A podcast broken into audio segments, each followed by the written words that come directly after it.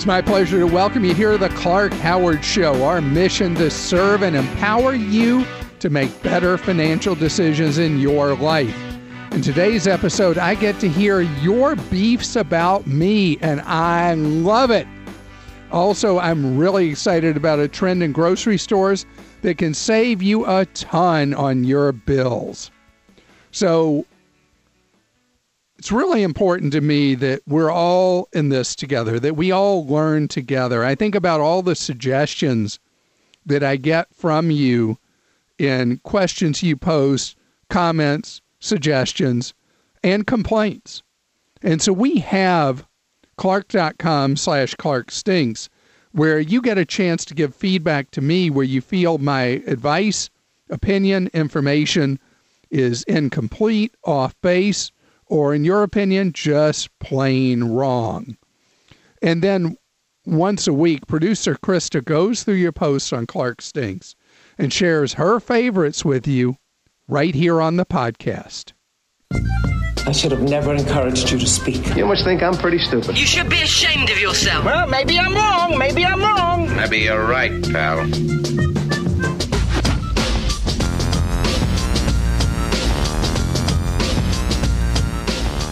Clark, you missed the whole question of a listener who asked about the $7,500 tax credit with the new electric Mustang. The listener asked how the $7,500 credit works for their taxes, and you rambled on talking about the auto industry's part in part in the tax credit. Please listen more carefully on the question and don't just ramble on without answering the question, William. William, thank you. And you're right. I realized later that uh, I did fail to answer the procedure that what happens is when you file your tax return in 22 for tax year 21 that there's a section on the tax form where you reflect the $7,500 for the um, purchase of an electric vehicle from an automaker that qualifies for the full credit. It's a pretty simple credit to file for, and I was derelict in my duty, getting off on a tangent and failing to say just that. Thank you for the post. Clark, all the great advice you give us about keeping our bank, credit card, and debit card accounts safe, you leave out one key tool that adds another layer of protection text message alerts. Most banks and credit card issuers now have free text alerts whenever activity occurs on the account. Being immediately notified wherever that whenever there's a transaction is such an easy way to know within seconds if an unauthorized transaction's occurred. You and your team are rock stars. Thank you for all you do, Jeremy. Jeremy, thank you for that suggestion. That is a great idea. And actually, it's one I do. I have several alerts set up so that I do get early warning when transactions happen. And I, what I did so that when it's not for one of my $3 fast food meals, I get notice um, when it's a larger transaction and I'm able to see as quickly as possible. And you can set with most of these notifications whatever limit you want. And I should mention quite quickly, Christa, we've had a lot of people comment about my eating habits and fast food and all that. And my kids sat me down for an intervention a month ago and a little more than a month ago and talked to me about how much um, what they consider to be unhealthy food and particularly they were unhappy how much red meat I was eating, and I'm now six weeks into eating very little red meat, a lot of vegetables, and a lot of salads, and I hope they're happy because I miss my red meat. It makes us all happy. We need you healthy. Oh man. Okay, Carl says, Did you sleep through 1959 in history class? Alaska is a state too. When you were speaking of states' governments suffering the most financially, you mentioned Florida, Hawaii, and Nevada as suffering due to the lack of tourist generated tax dollars. You went on to mention Texas and North Dakota due to losses in the energy sector. Alaska has nearly near total reliance on oil and gas for our state tax dollars. Tourism and fishing are Alaska's second and third industries, so they're not able to help make up any difference. Thank you. And I know that. And I, I have seen the heat map of the states that are having a really tough time. And Alaska is one of them. And it was my oversight. And I apologize. I will come to Alaska soon to make amends because I haven't been to Alaska lately. I've only been three times, and I need to come enjoy it again now that I've had two vaccines in my arm. You absolutely don't stink, but a conversation you had a few days ago about printers and printer ink made me think there might be a better way. Have you considered a monochrome laser printer? I have a Canon that I bought on sale for about $100 and I love it. I don't need to print in color, so I only have to buy black cartridges. They're $25 on Amazon for two and make about 2,400 copies. They make sharper copies, no clogging printheads, no mess, easy to change, and they last forever. I don't print, print much, so it's perfect for me. I use the copier and scanner much more than the print function. Thank you, Clark. And that's from Chris. Chris, thank you for that suggestion. And that's my oversight to not talk about monochrome laser printers when I talk about all the problems with the printer cost with Hewlett Packard printers, the inkjet printers. By the way, Hewlett Packard laser printers are really expensive for ink too. You found a way to do it a lot cheaper on your, you said Canon? Yes. Canon. And um, the thing you mentioned about printing a whole lot less, that's true for most people now, is we use printers a lot less than we used to, as we've really um, become more comfortable doing things all electronic where we used to print out so much. A while ago, Clark spoke about using three TVs and a tablet to watch four NFL games at the same time. He also is always telling us to cut the cord or drop the dish. How is he watching that many games at once without the NFL Sunday ticket? Last I checked, the Sunday ticket's only available on DirecTV. Is Clark a satellite subscriber? And if not, how do you get all those games? David. David, what an insult! a satellite subscriber? What are you saying? long, long ago, far, far away, I did uh, suffer satellite abuse. Not anymore. um, you now, under certain circumstances, can have streaming of NFL Sunday Ticket and have it as an independent product instead of having it from the rip-off DirecTV satellite. And it was a gift my daughter gave me, who's a college student, because college students are eligible to have the streaming NFL Sunday ticket. And can you think, you know, people say I'm the hardest person in the world to buy gifts for. Can you think of a better gift for me than having NFL Sunday ticket? New to the podcast and loving it. The tone of kindness, helpfulness, and respect is refreshing in these stressful times. But your advice on mortgages, Clark, stinks. In one show, you rave about the merits of a 15 year mortgage, in essence, paying off the mortgage ASAP.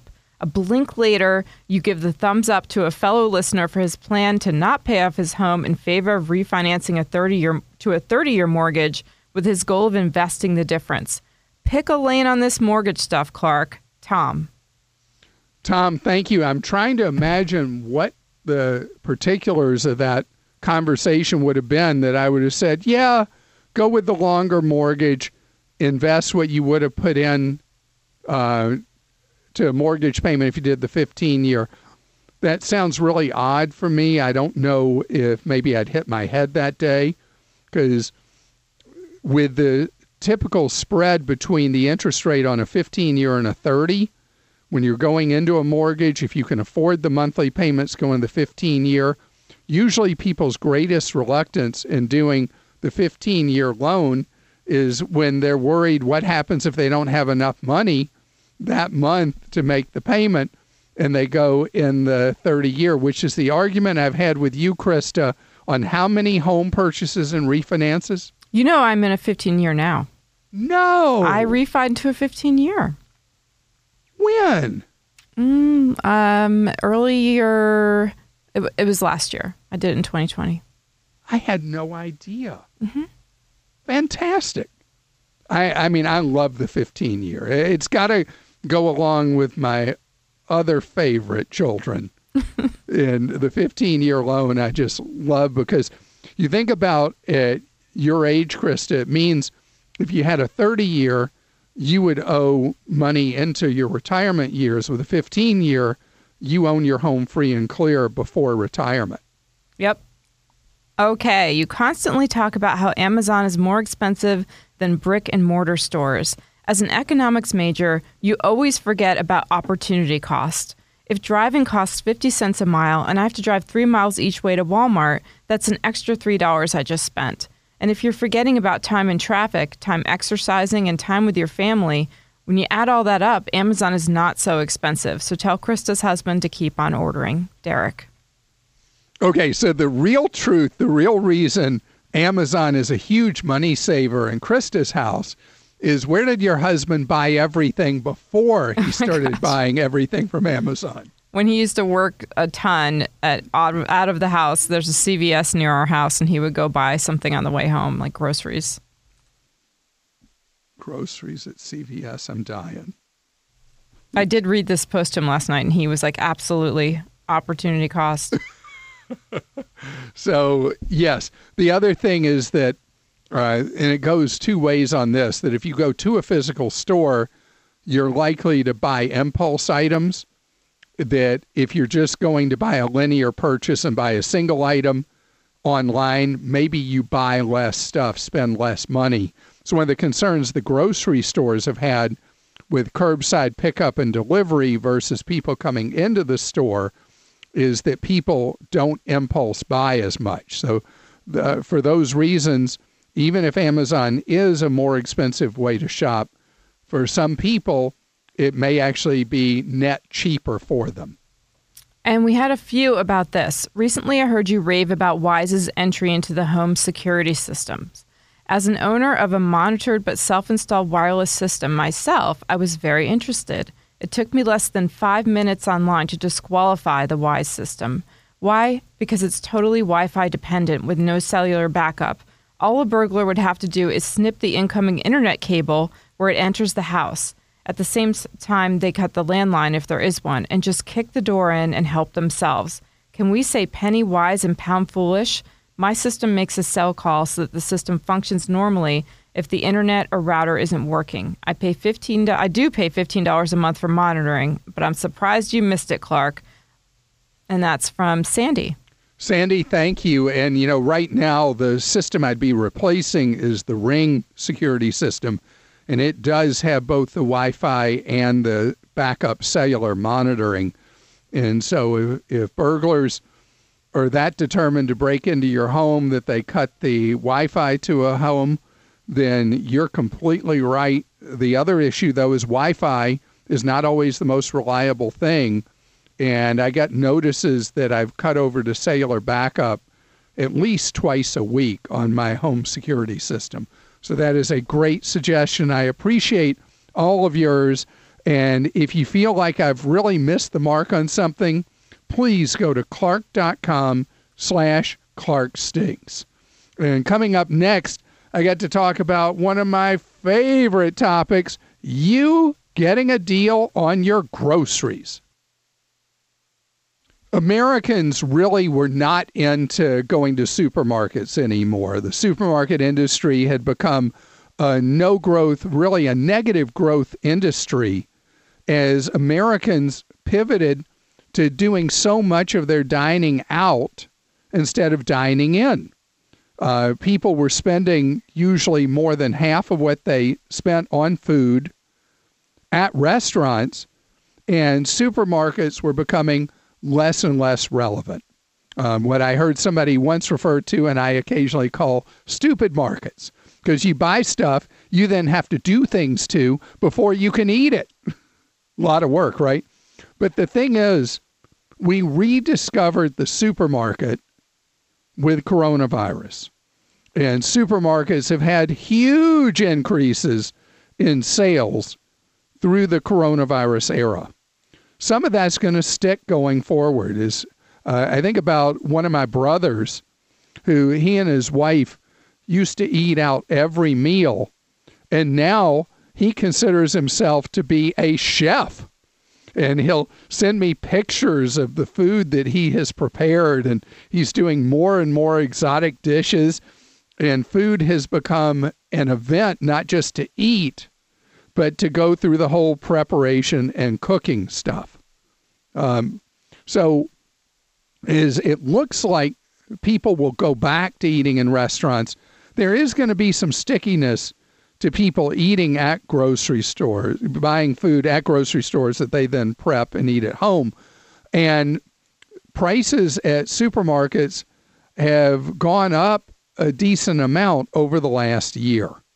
But at the same time, the industry is going through massive transformation.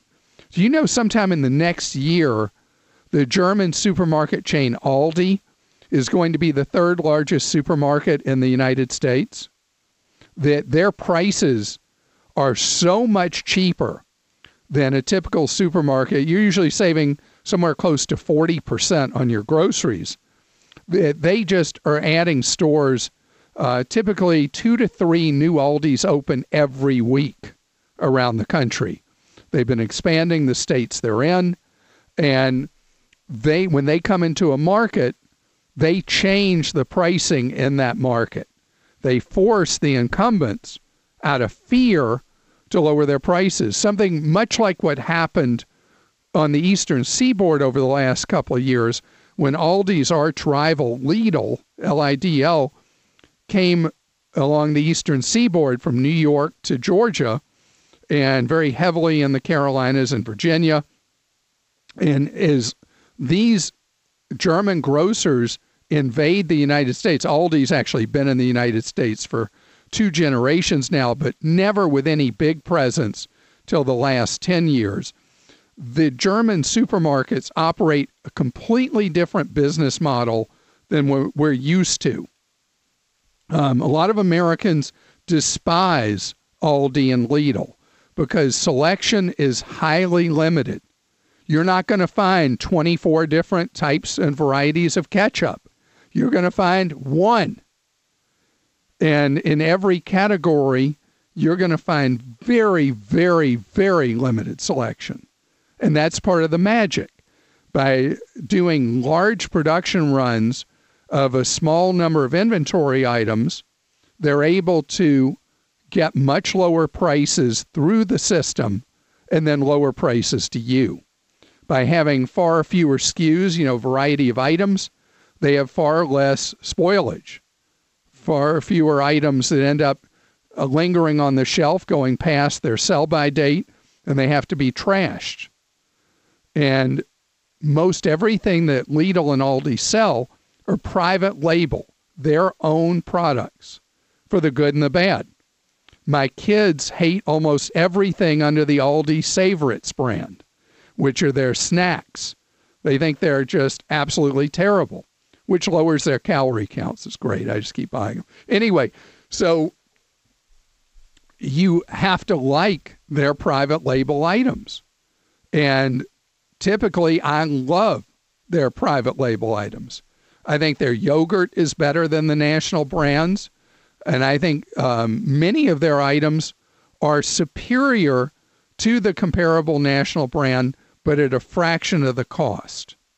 They don't give you bags. You have to, um, they don't have bagging help at all. You have to put your own items in your cart. You have to rent your cart at Aldi. You have to pay a quarter that you get back when you return the cart.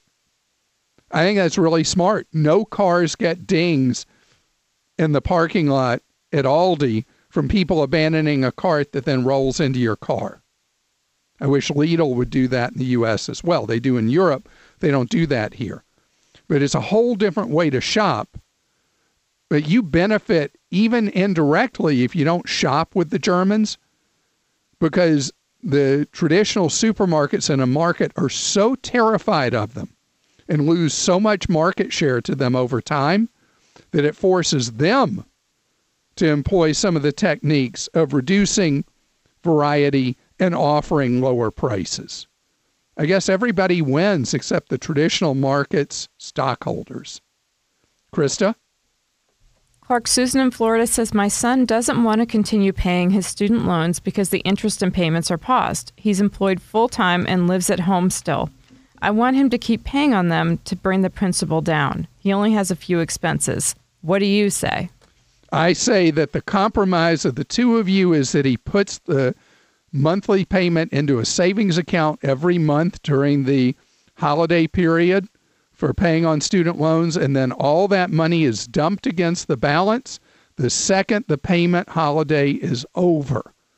And that would be the compromise that would make sense between the two of you. Your instincts are on the money because if he takes the money he would have put towards the student loans, if he was having to pay as agreed, and blows it on other things, he's missed a once in a lifetime opportunity to eat up that student loan balance and putting that money aside into a separate savings account would be the way for you to assure yourself that he's being responsible with the money and that he'll get it done. I would say normally an adult child that you let him do his own thing, but he's living under your roof, so that restricts some of his freedom, and it's okay for you to impose a rule on him. Okay, Clark, and this is from Ash. In and by the way, that's for my kids too. You come back home as an adult, you have rules. Okay, Ash in Florida says a friend of mine advised me to do a special needs trust for our disabled son who is 12 with an online legal service. Do you advise to do it this way or sit down with an actual financial planner or attorney? We don't have anything in place right now in terms of any type of will or living will for his future. So, as a parent wanting to do right by a special needs child, the first step before a trust is doing a 529 ABLE account. Um, ABLE accounts are wonderful. They are designed to not interfere with any public benefits that a disabled child or adult with disabilities would normally be eligible for. The ABLE account can be funded with up to $15,000 in a year to, under current law, as I remember, capped at $100,000 total that can go into one. You avoid a lot of the fees that are involved with normal trust arrangements, and the money is designed to be used for the benefit of a disabled child when you are no longer with us to provide for needs that they would have.